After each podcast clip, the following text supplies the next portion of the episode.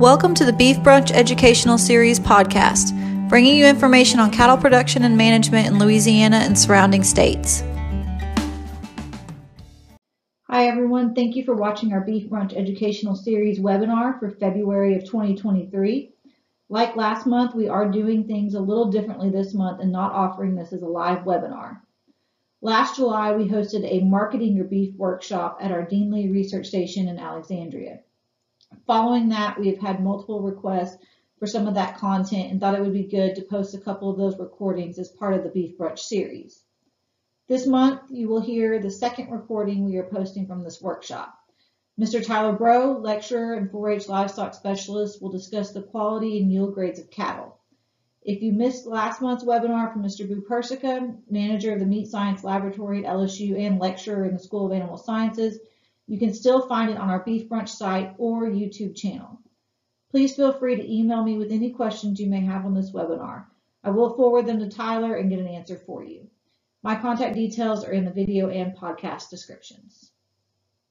Perfect. Thank you, Dr. Edwards. Um, so I'll preface this by saying I'm by no means a meat scientist, and I think that Dr. Edwards is doing this as a part of a test because she is on my PhD committee. So hopefully I pass, right? Give me some good stars on that so that maybe uh, one day I'll finish this final degree. But I'm going to talk a little bit about um, assessment of quality and yield grades. And so I know Boo, I was in the back in a meeting, so I didn't hear everything that he said, but I know he kind of went through some of this or alluded to a little bit about uh, related to quality and yield grades. And so about the first half of this presentation, we'll talk about it from a carcass perspective, and then we'll go through and talk about how we can make these estimations on a live animal, right? So that uh, you as a producer maybe can have some sort of an idea when it comes time to sell a load of calves, maybe what you can expect or how you can expect those cattle to grade. So just starting off, um, and before we kind of get into the, the meat and potatoes of this particular presentation, just to go ahead and distinguish between the differences between um, inspection and grading, all right? So the focus of this presentation um, is on the right-hand side of the screen, right? We're going to talk about um, assessing or determining quality and yield grades and that is a very different thing than uh, inspection, right? So we know we have people from LDAF here, uh, and their uh, role in the slaughter process revolves around inspection, right? So they're determining wholesomeness of carcasses. Um, it's done by the USDA Food Safety Inspection Service if you're federally inspected, or we know um, how it works on the state inspected level. Veterinarians are involved. This is a mandatory practice, um, and it's paid for by taxpayers. On the flip side of that, when we talk about grading a carcass, so obviously this presentation is going to talk about uh, determining quality and yield grades. And so we're looking at the value, um, we're looking at the quality of, of that particular uh, carcass. This is regulated by the USDA Ag Marketing Service. Um, a grader, so someone that's trained to do this, um, or a piece of equipment, we'll talk about that in just a little bit, um, actually does the grading of these carcasses. It's voluntary. And if grading happens in a packing plant, that is, that service is paid for um, by the packer. So just to kind of set the stage on what we're going to talk about, we're talking about grading, um, and this is a, a, voluntary practice. And so just to kind of get started, uh, introducing the concepts of quality and yield grades. So the USDA uses this dual grading system. Um, so yield grade estimates cutability, and we'll define that a little further as we move through the, the presentation. And then quality grades on the flip side, um, it's a comprehensive evaluation of factors that impact or affect palatability. So the, word quality kind of says uh, the definition, right? So we're trying to figure out how that eating experience for the consumer is going to be. Many factors play into that, and we'll get into those as we go through this. And so the, the purpose of this, the, the USDA grading system works to segregate carcasses into categories, um, similar categories based on cutability, and then the intended quality or the intended palatability of that particular carcass. And so as I just mentioned, um, highly trained graders that are employed by the USDA actually do this or approved electronic instruments Assign these quality and yield grades to carcasses, obviously after the harvest process, um, following a chilling, which is typically 18 to 48 hours post-harvest. So the chilling process occurs um, where that time period passes and then um, these graders get in and grade those carcasses. So grading is optional. We, we just uh, realized that on the first slides. And so plants have to request that carcasses be graded and they pay for that service. And so this figure is a little old. I got it from a publication that Mississippi State put out a number of years ago. Um, but more than 95% of beef cattle harvested receive USDA um, grade. So just to kind of give you an idea, it's a voluntary service, but obviously one that is heavily used uh, in the, the cattle that are processed. Um, more and more fed cattle are, are being sold by factors or, or by feeders to packers in um, agreements or transactions like uh, grade and yield, or we all hear the term, I'm going to sell cattle on the grid, right? Um, where producers are ultimately selling cattle after they are harvested and they're, they're paid a premium, hopefully a premium, right, based on the quality of the carcass that they uh, produce. And so these types of systems that are in place, if we're selling cattle on a grid, it's going to require that the carcasses are graded. So that's a yield and a quality grade is determined prior to that.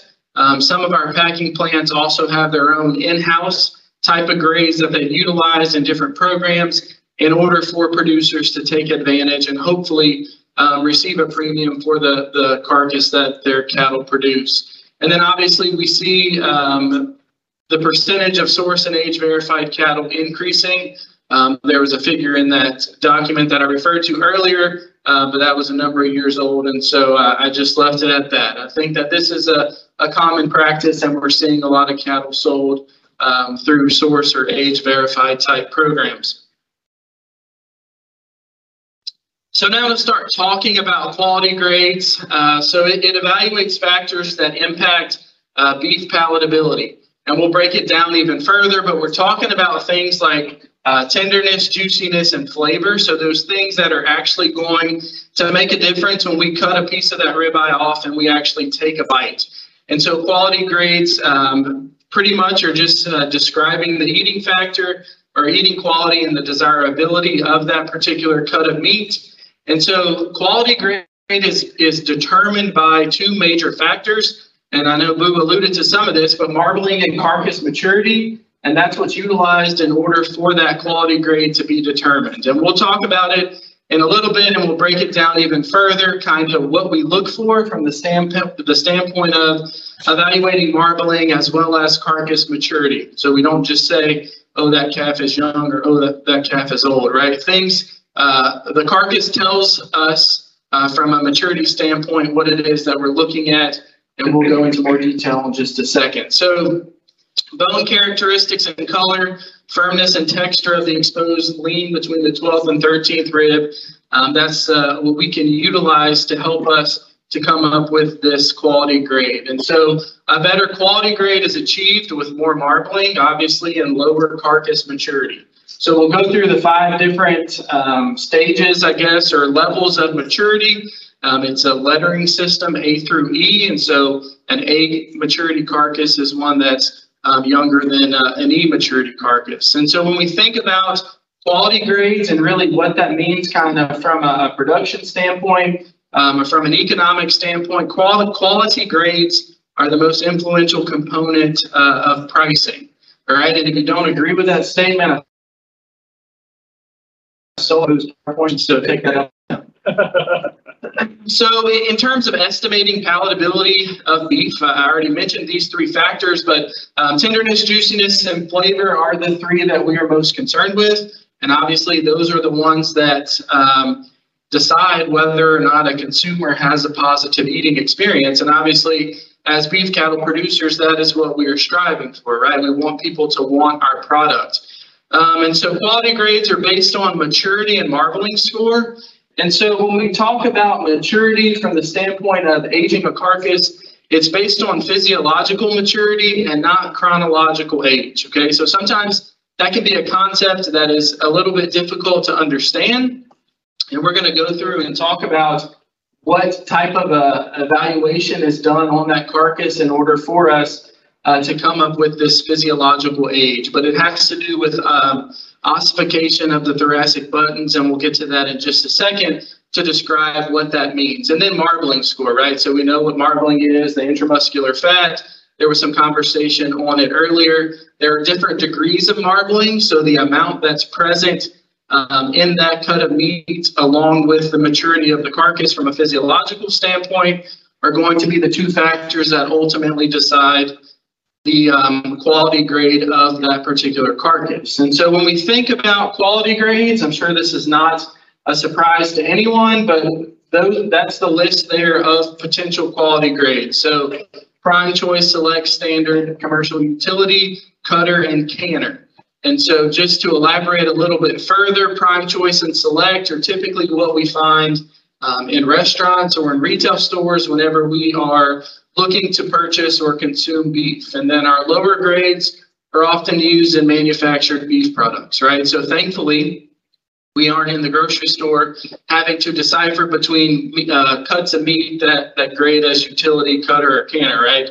That's probably not going to um, leave us with a very positive eating experience. And I often joke and tell students, I teach our live animal uh, and carcass evaluation class, that anything beyond select just goes into dog food, right? Well, that's not the case. It can be used in manufactured beef products, but that's just to let you know that that's not what you're you're going to find when you go into the grocery store. So prime choice and select are those grades that we typically find whether we're going to sit down and eat in a restaurant somewhere or if we're in a retail store. Um, so in terms of maturity, so I mentioned that it, it's um, using this lettering system, so A through E, and those are our different different stages of maturity when we evaluate uh, from a carcass standpoint.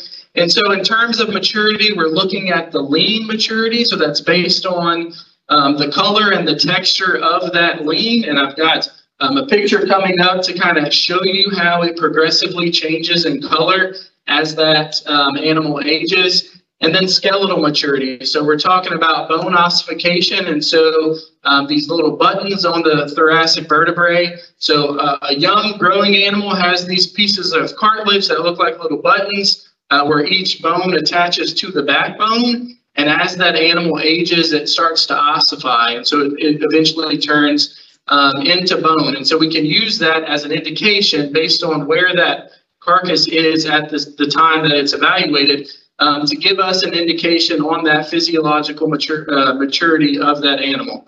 And then the shape and the color of the ribs. And so we'll see a chart uh, on a few slides uh, that kind of lays it out based on the different stages of maturity.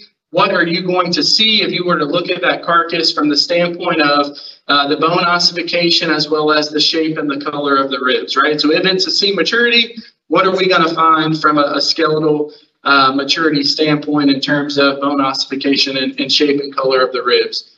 We'll see that in, in just a second. But I want to draw your attention here uh, to this little chart on the right-hand side. So this kind of gives us an indication on the age of the animal that we can expect to fall into these different maturity categories. Um, so uh, cattle that are A maturity, typically 9 to 30 months in age, B 30 to 42, C 42 to 72, uh, so forth and so on. And so if you look at some of the literature and you look at how these different levels of maturity are kind of classified, um, A and B maturity would be considered those young cattle, and then older cattle are C through E. The, the nickname is also hard bones, if you want to, to remember that for your test later. Um, and so just to give you an example there, less than 42 months of age, young, greater than 42 months of age that it's labeled as old. And so in terms of marbling, uh, in terms of quality grade factors, these are the main two, right? Maturity and marbling. So we're looking for the amount and the distribution of that intramuscular fat. All right, we always have to make it known to our students that when we talk about marbling, it's intramuscular fat, right? Not intermuscular fat. Um, but we deal with some special cases when we deal with our students, right? It's just a such a hard concept for them to grasp. Um, so here's that picture in terms of how the color of lean changes as these cattle mature. Um, so that young A maturity we see there, um, and then you can see as the animal ages, uh, from a maturity standpoint, we see differences in terms of the color of lean. And it may be kind of hard to see that, but hopefully you can see that the, the color of the lean progressively gets darker, right, as that animal ages. And so I don't know about y'all, but if you're looking at the meat case in the grocery store, you're probably not going to pick up a product if it's this color, right? Um, and so this just kind of gives you an idea on where we want to be from a lean color standpoint um, in terms of purchasing a product that hopefully uh, we have a, a, positive eating experience. And so in terms of skeletal maturity, when we think about breaking it down uh, A through E, remember the young cattle up top and then they get older as you move down. This just kind of gives you an indication in terms on uh, that thoracic button ossification based on as these animals age. And if you look at this little chart here, if you don't remember from a long time ago, maybe when you were in school, we can break these different regions of the carcass down, sacral, lumbar, and thoracic. And so if the term thoracic, you had no clue what I was talking about, well, hopefully now you do, right? And so those thoracic buttons are found as each of those bones attach um, to the animal's backbone. And so as those thoracic buttons ossify, that's when we can see that that animal is, is becoming more mature. Um, and so this also gives you in terms of the ribs, in terms of color and shape, as the animal goes from A maturity on through E. And so just a little footnote there, as the cattle mature, uh, the thoracic buttons contain greater ossification. The ribs become flatter and whiter the lean color becomes darker and the meat texture obviously becomes more coarse as that animal matures. And so this kind of summarizes everything that's in that table and the, the, the slides that we just had previous to this. And so if you can remember that little statement there, that kind of helps to tie everything together. Um, so in terms of marbling scores, uh, so here's the list of it. It starts with abundant. Obviously, that means there's a lot of those little white flecks um, found in our, our ribeye, uh, moderately abundant, slightly moderate, modest, small, slight traces, uh, practically devoid, and then devoid, right? So obviously, um, this list here is from the most in terms of the amount of marbling we find through the least, right, or where it's practically non-existent. And so you can see, hopefully, you can see as you progress through these different marbling scores, the moderately abundant, right? We see many more white flakes than we do for in small, for example. And so this is the, the second big factor that's associated with ultimately assigning a quality grade um, to a carcass. And so this question came up earlier, and, and Boo was spot on, so I can probably go ahead and skip it. But factors that impact marbling, and here's not a comprehensive list, right? But several factors that are of importance and worth discussion when we talk about things that impact marbling and things that we maybe can change from a management standpoint at the farm level to hopefully have cattle or increase the number of cattle that grade um, higher. So genetics first and foremost, right? Age of cattle will impact marbling time on feed, the energy content, and really just the formulation of the diet, the amount of fat cover, and then also the breed makeup. So obviously that kind of goes back to genetics. And I've got a table coming up in just a little bit talking about um, breed or breed type and how that can impact um, the grade at which we can expect from a quality grade standpoint um, based on the type of cattle that we raise. So just a, a short list of things that impact uh, marbling and the amount of marbling that we find on carcasses. And obviously, these are all things that we as producers can change on the farm level in order to maybe produce animals that grade higher than they currently do. And Boo referred to this chart whenever he was talking. And so this is just the quality grading chart. It can be kind of confusing. You, are looking at this, it kind of looks like a square, right? With a bunch of little rectangles in it with words and slanted lines, right? And so as a, a young, naive undergraduate student, that's what I thought too. But this thing actually can tell us a lot of information in terms of um, maturity and marbling, the amount present, and how we could utilize that information ultimately to land on a, a quality grade. So we've got degrees of marbling along the left-hand side, or, or I guess along both sides, maturity across the top, all right? And so what this tells us is that if we're just focusing on A maturity, all right, we've got a young animal, remember that age range, 9 to 30 months, typically falls into that category of a maturity with slightly abundant marbling. That would be a carcass that would grade prime. Okay, staying in that a maturity category, if we have moderate through small in terms of the amount of intramuscular fat found, um, that would be choice. Okay, and then we move on down, still in a maturity. Now we're at slight in terms of degree of marbling. That would be a select carcass. And then traces are practically devoid from a, an intramuscular fat standpoint in a maturity would be a standard carcass. Okay, so you just kind of use this and you can work all the way through and you can look at, all right, so it's B maturity um, and modest in terms of marbling. Well, that's a, a choice carcass. All right, so this chart, while it might look kind of intimidating, really is pretty easy to work through. Okay, and so these words that are at the bottom is just uh, what I just described in terms of working through each of those examples in that A maturity category. So just that relationship of maturity and marbling, and then ultimately how that allows us to land on a USDA quality grade. Uh, on the flip side of that, so we, we spent a lot of time talking about quality grades and how ultimately uh, that refers to the, the palatability of the beef product um, and how it really refers to quality, right? Uh, well, yield grade predicts cutability.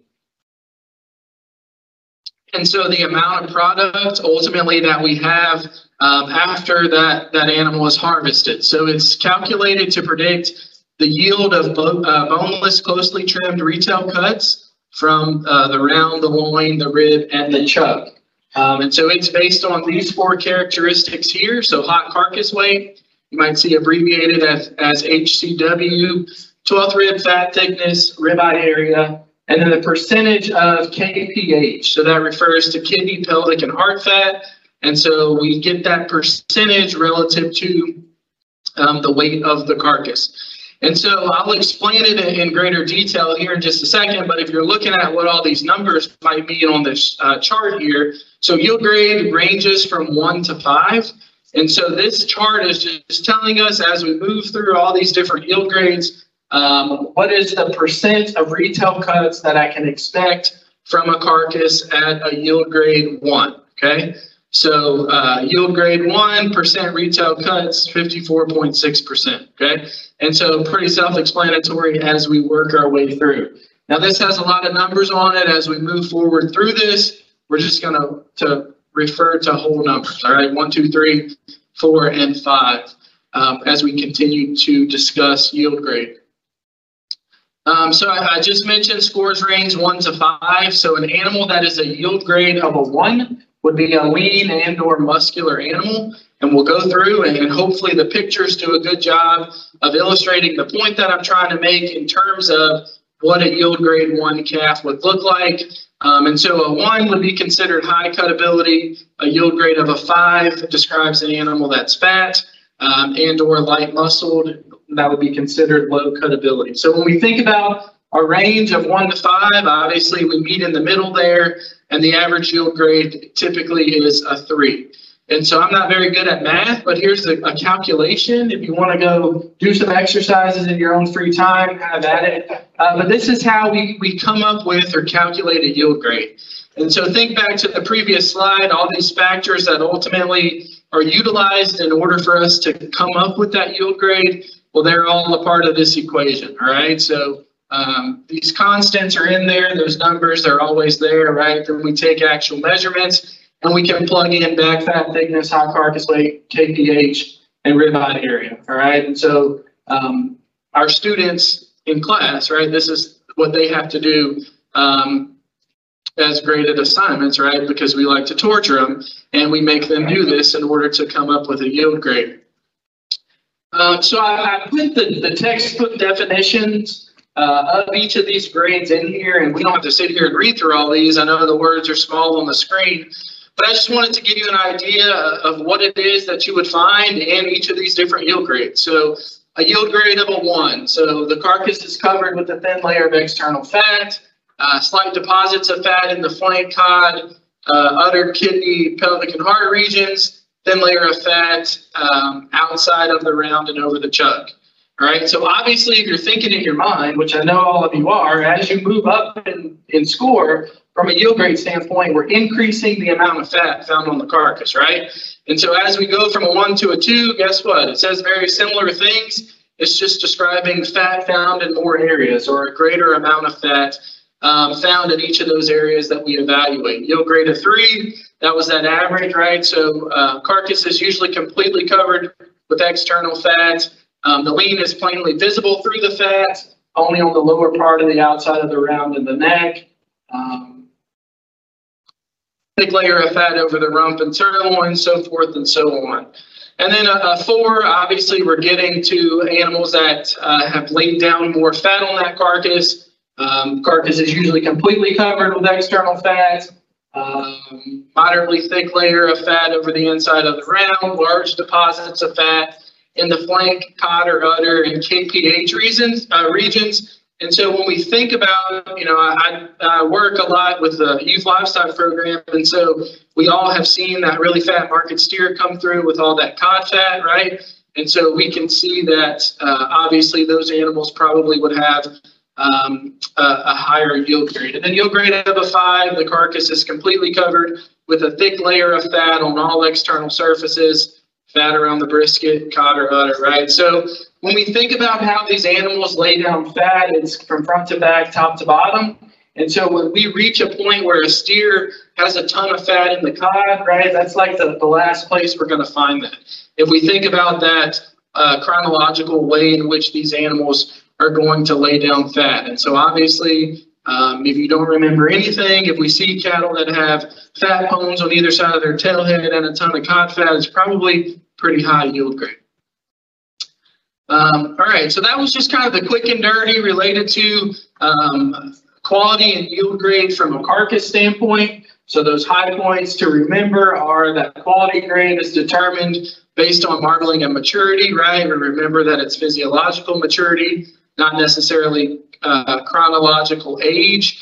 Um, yield grade predicts cutability, scores one through five, one's really lean, five would be an animal that uh, would be on the fatter side of things. And so obviously all those determinations are done uh, with the carcass, right? So after that animal is harvested, when those USDA graders are actually grading the carcasses. So we'll flip gears a little bit, and Dr. Edwards, when we talked about what I was going to talk about today, she really wanted me to spend some time talking about how we can implement these things um, and make these assessments on the live animal. Um, you don't have to raise your hand if you're that person, but we often think that, you know, our cattle are better than our neighbors, right? Oh, they're going to grade really high. They're super heavy muscle. They're right where they need to be. And then if you were to get carcass data back on these cattle, well, I just don't know why they graded the way they did. Well, hopefully, some of these things that tell you you can go home, right, ride through the pasture, and maybe you can say, that smart guy from main campus in Baton Rouge, really just told me some things that made sense, right? And maybe now I know why everything I sent grade select, right? Hopefully that's not the case, but I'm just using that as an example. And so when we talk about grading slaughter cattle, um, so grades of slaughter cattle are intended to be directly related to the carcasses that they're going to produce. And so to accomplish this, uh, we base it off of two factors. So the quality, obviously, or the palatability, uh, indicating characteristics of the lean, and then the, the quantity or the cutability based on the intended carcass percent of uh, trimmed, boneless, uh, closely trimmed, boneless retail cuts. Um, and so that obviously is referred to as yield grade. So think of the same concepts that we talked about in terms of uh, quality and yield grades when looking at the carcass. And you just kind of implement these same things when looking at the live animals. So when we think about Quality grade. Um, slaughter cattle quality grades are based on palatability factors, and you're probably thinking, you know, what do you mean by that? It's not like you can go take a bite of the live animal and figure out um, how it's going to taste, right?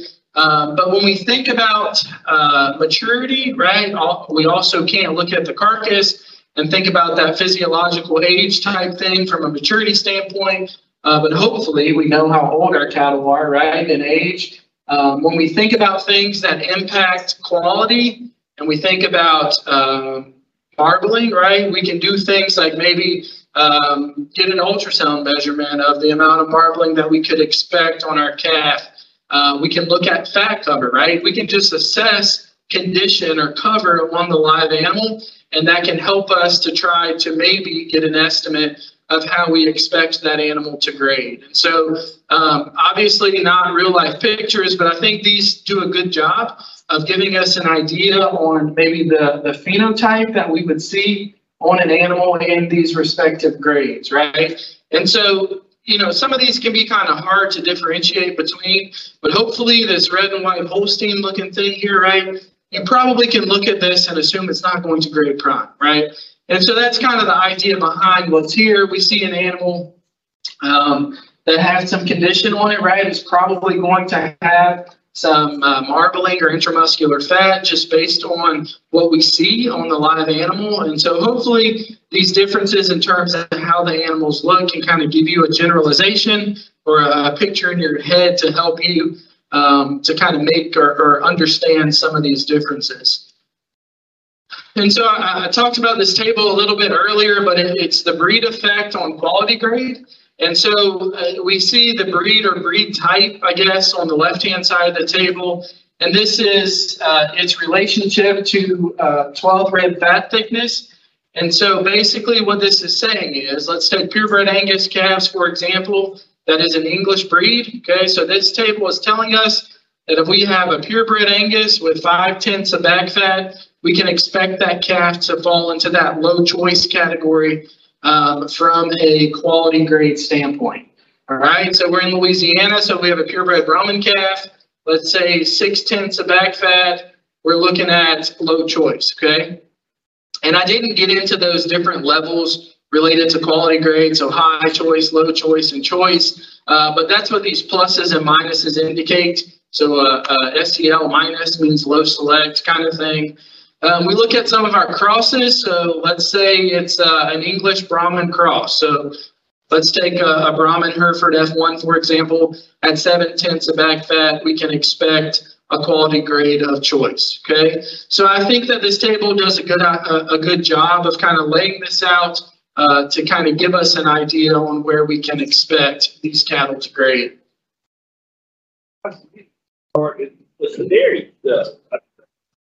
I realized that they're prime that well. That's right. And so the, the, the comment from the floor was that uh, he didn't realize how well dairy cattle can grade, right? And there are some restaurant chains that utilize um, Holstein or predominantly dairy type cattle um, in, in their products that they offer for consumers to purchase. So um, maybe Boo can elaborate a little bit more on that in a little bit if you want more information about that. But um, that is something that uh, you see there. All right, so uh, I, I, pulled this from a website from the University of Kentucky, and I think it just kind of helped to drive some of these points home.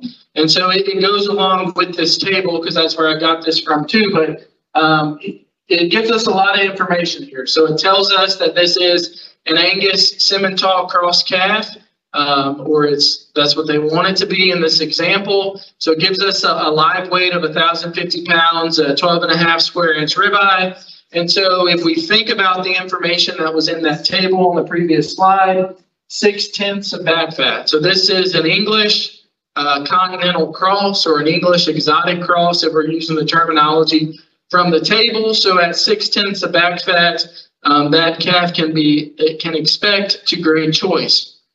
So come here, English exotic, we come over to six tenths. And so they were correct in their example there based on the information in this table. Um, same for this one. So Charolais Red Angus, once again, that exotic English cross. Um, at eight tenths of back fat, we can expect that this calf would grade high choice.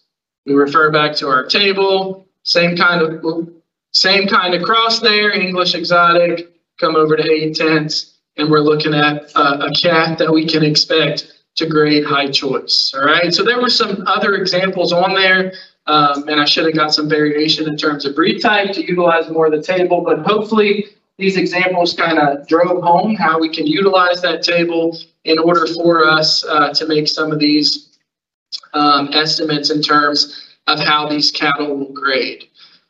In terms of um, uh, assessing yield grade on a live animal, we use these same scores, right? Just like we talked about uh, with the yield grade of a carcass. So one, two, three, four, and five. One being that really lean animal, right? Five being the animal that um, has more condition on it.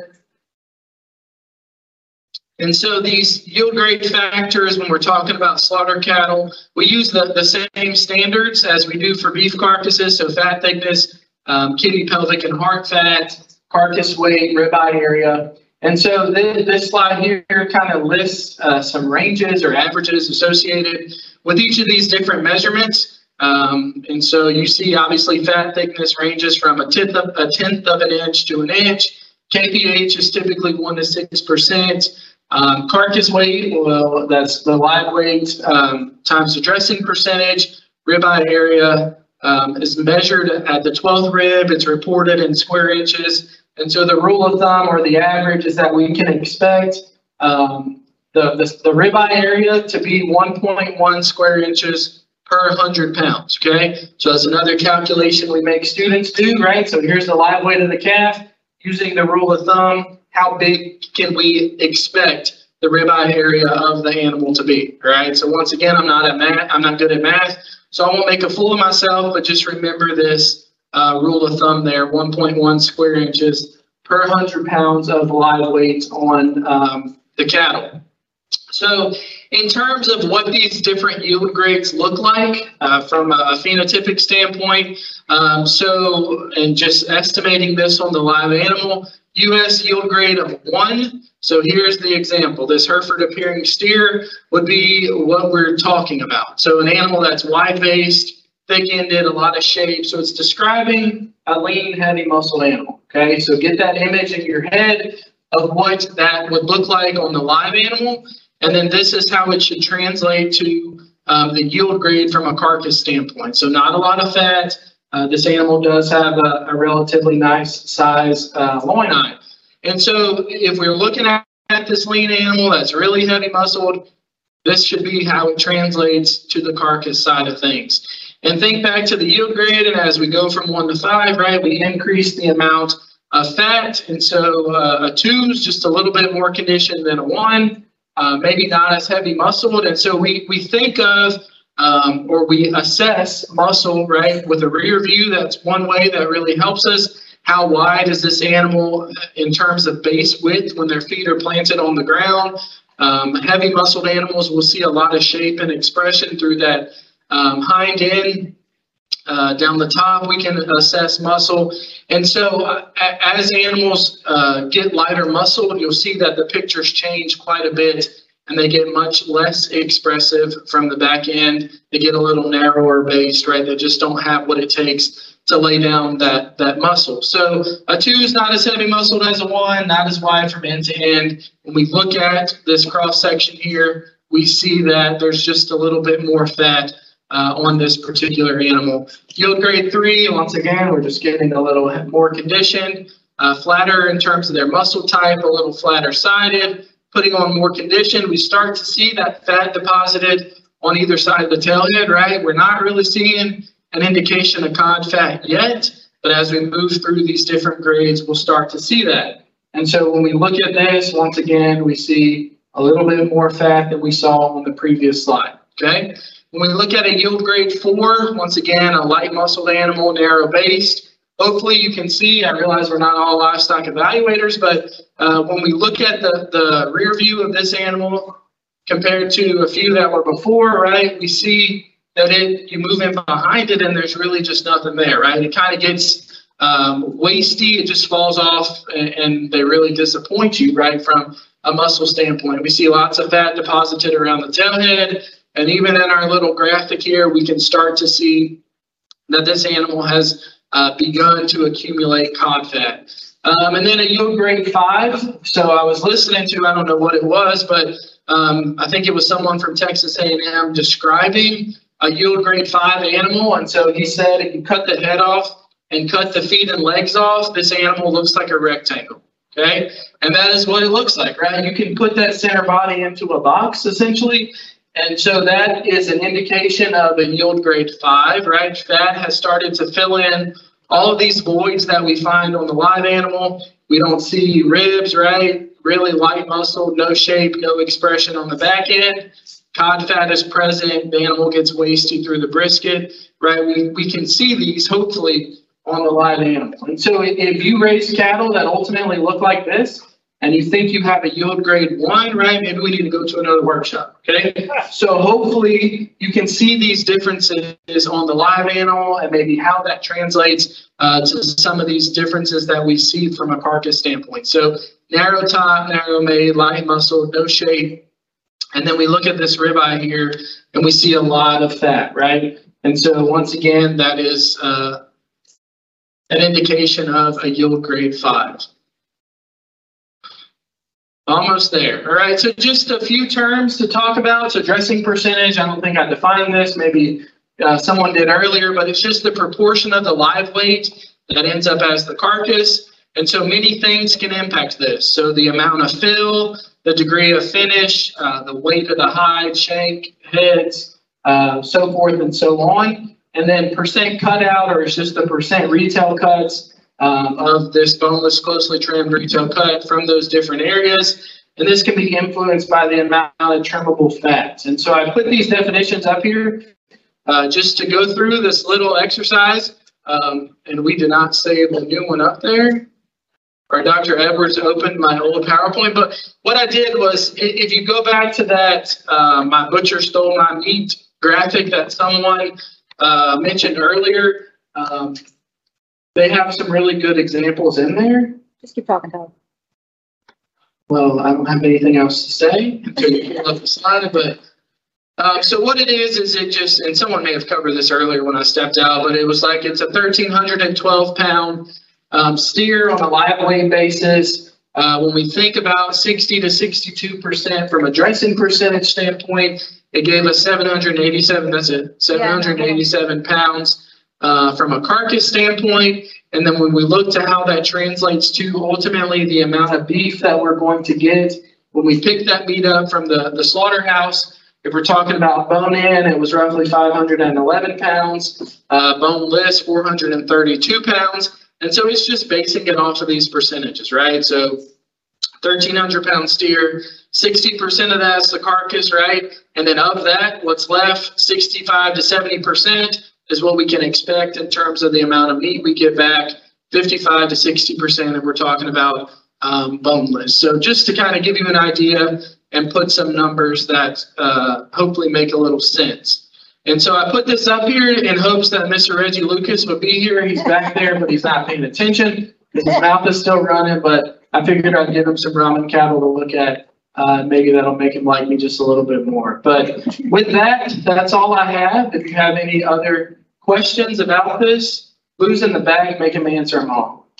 Go ahead and take question. I'm gonna swap my presentation over, but you can take question.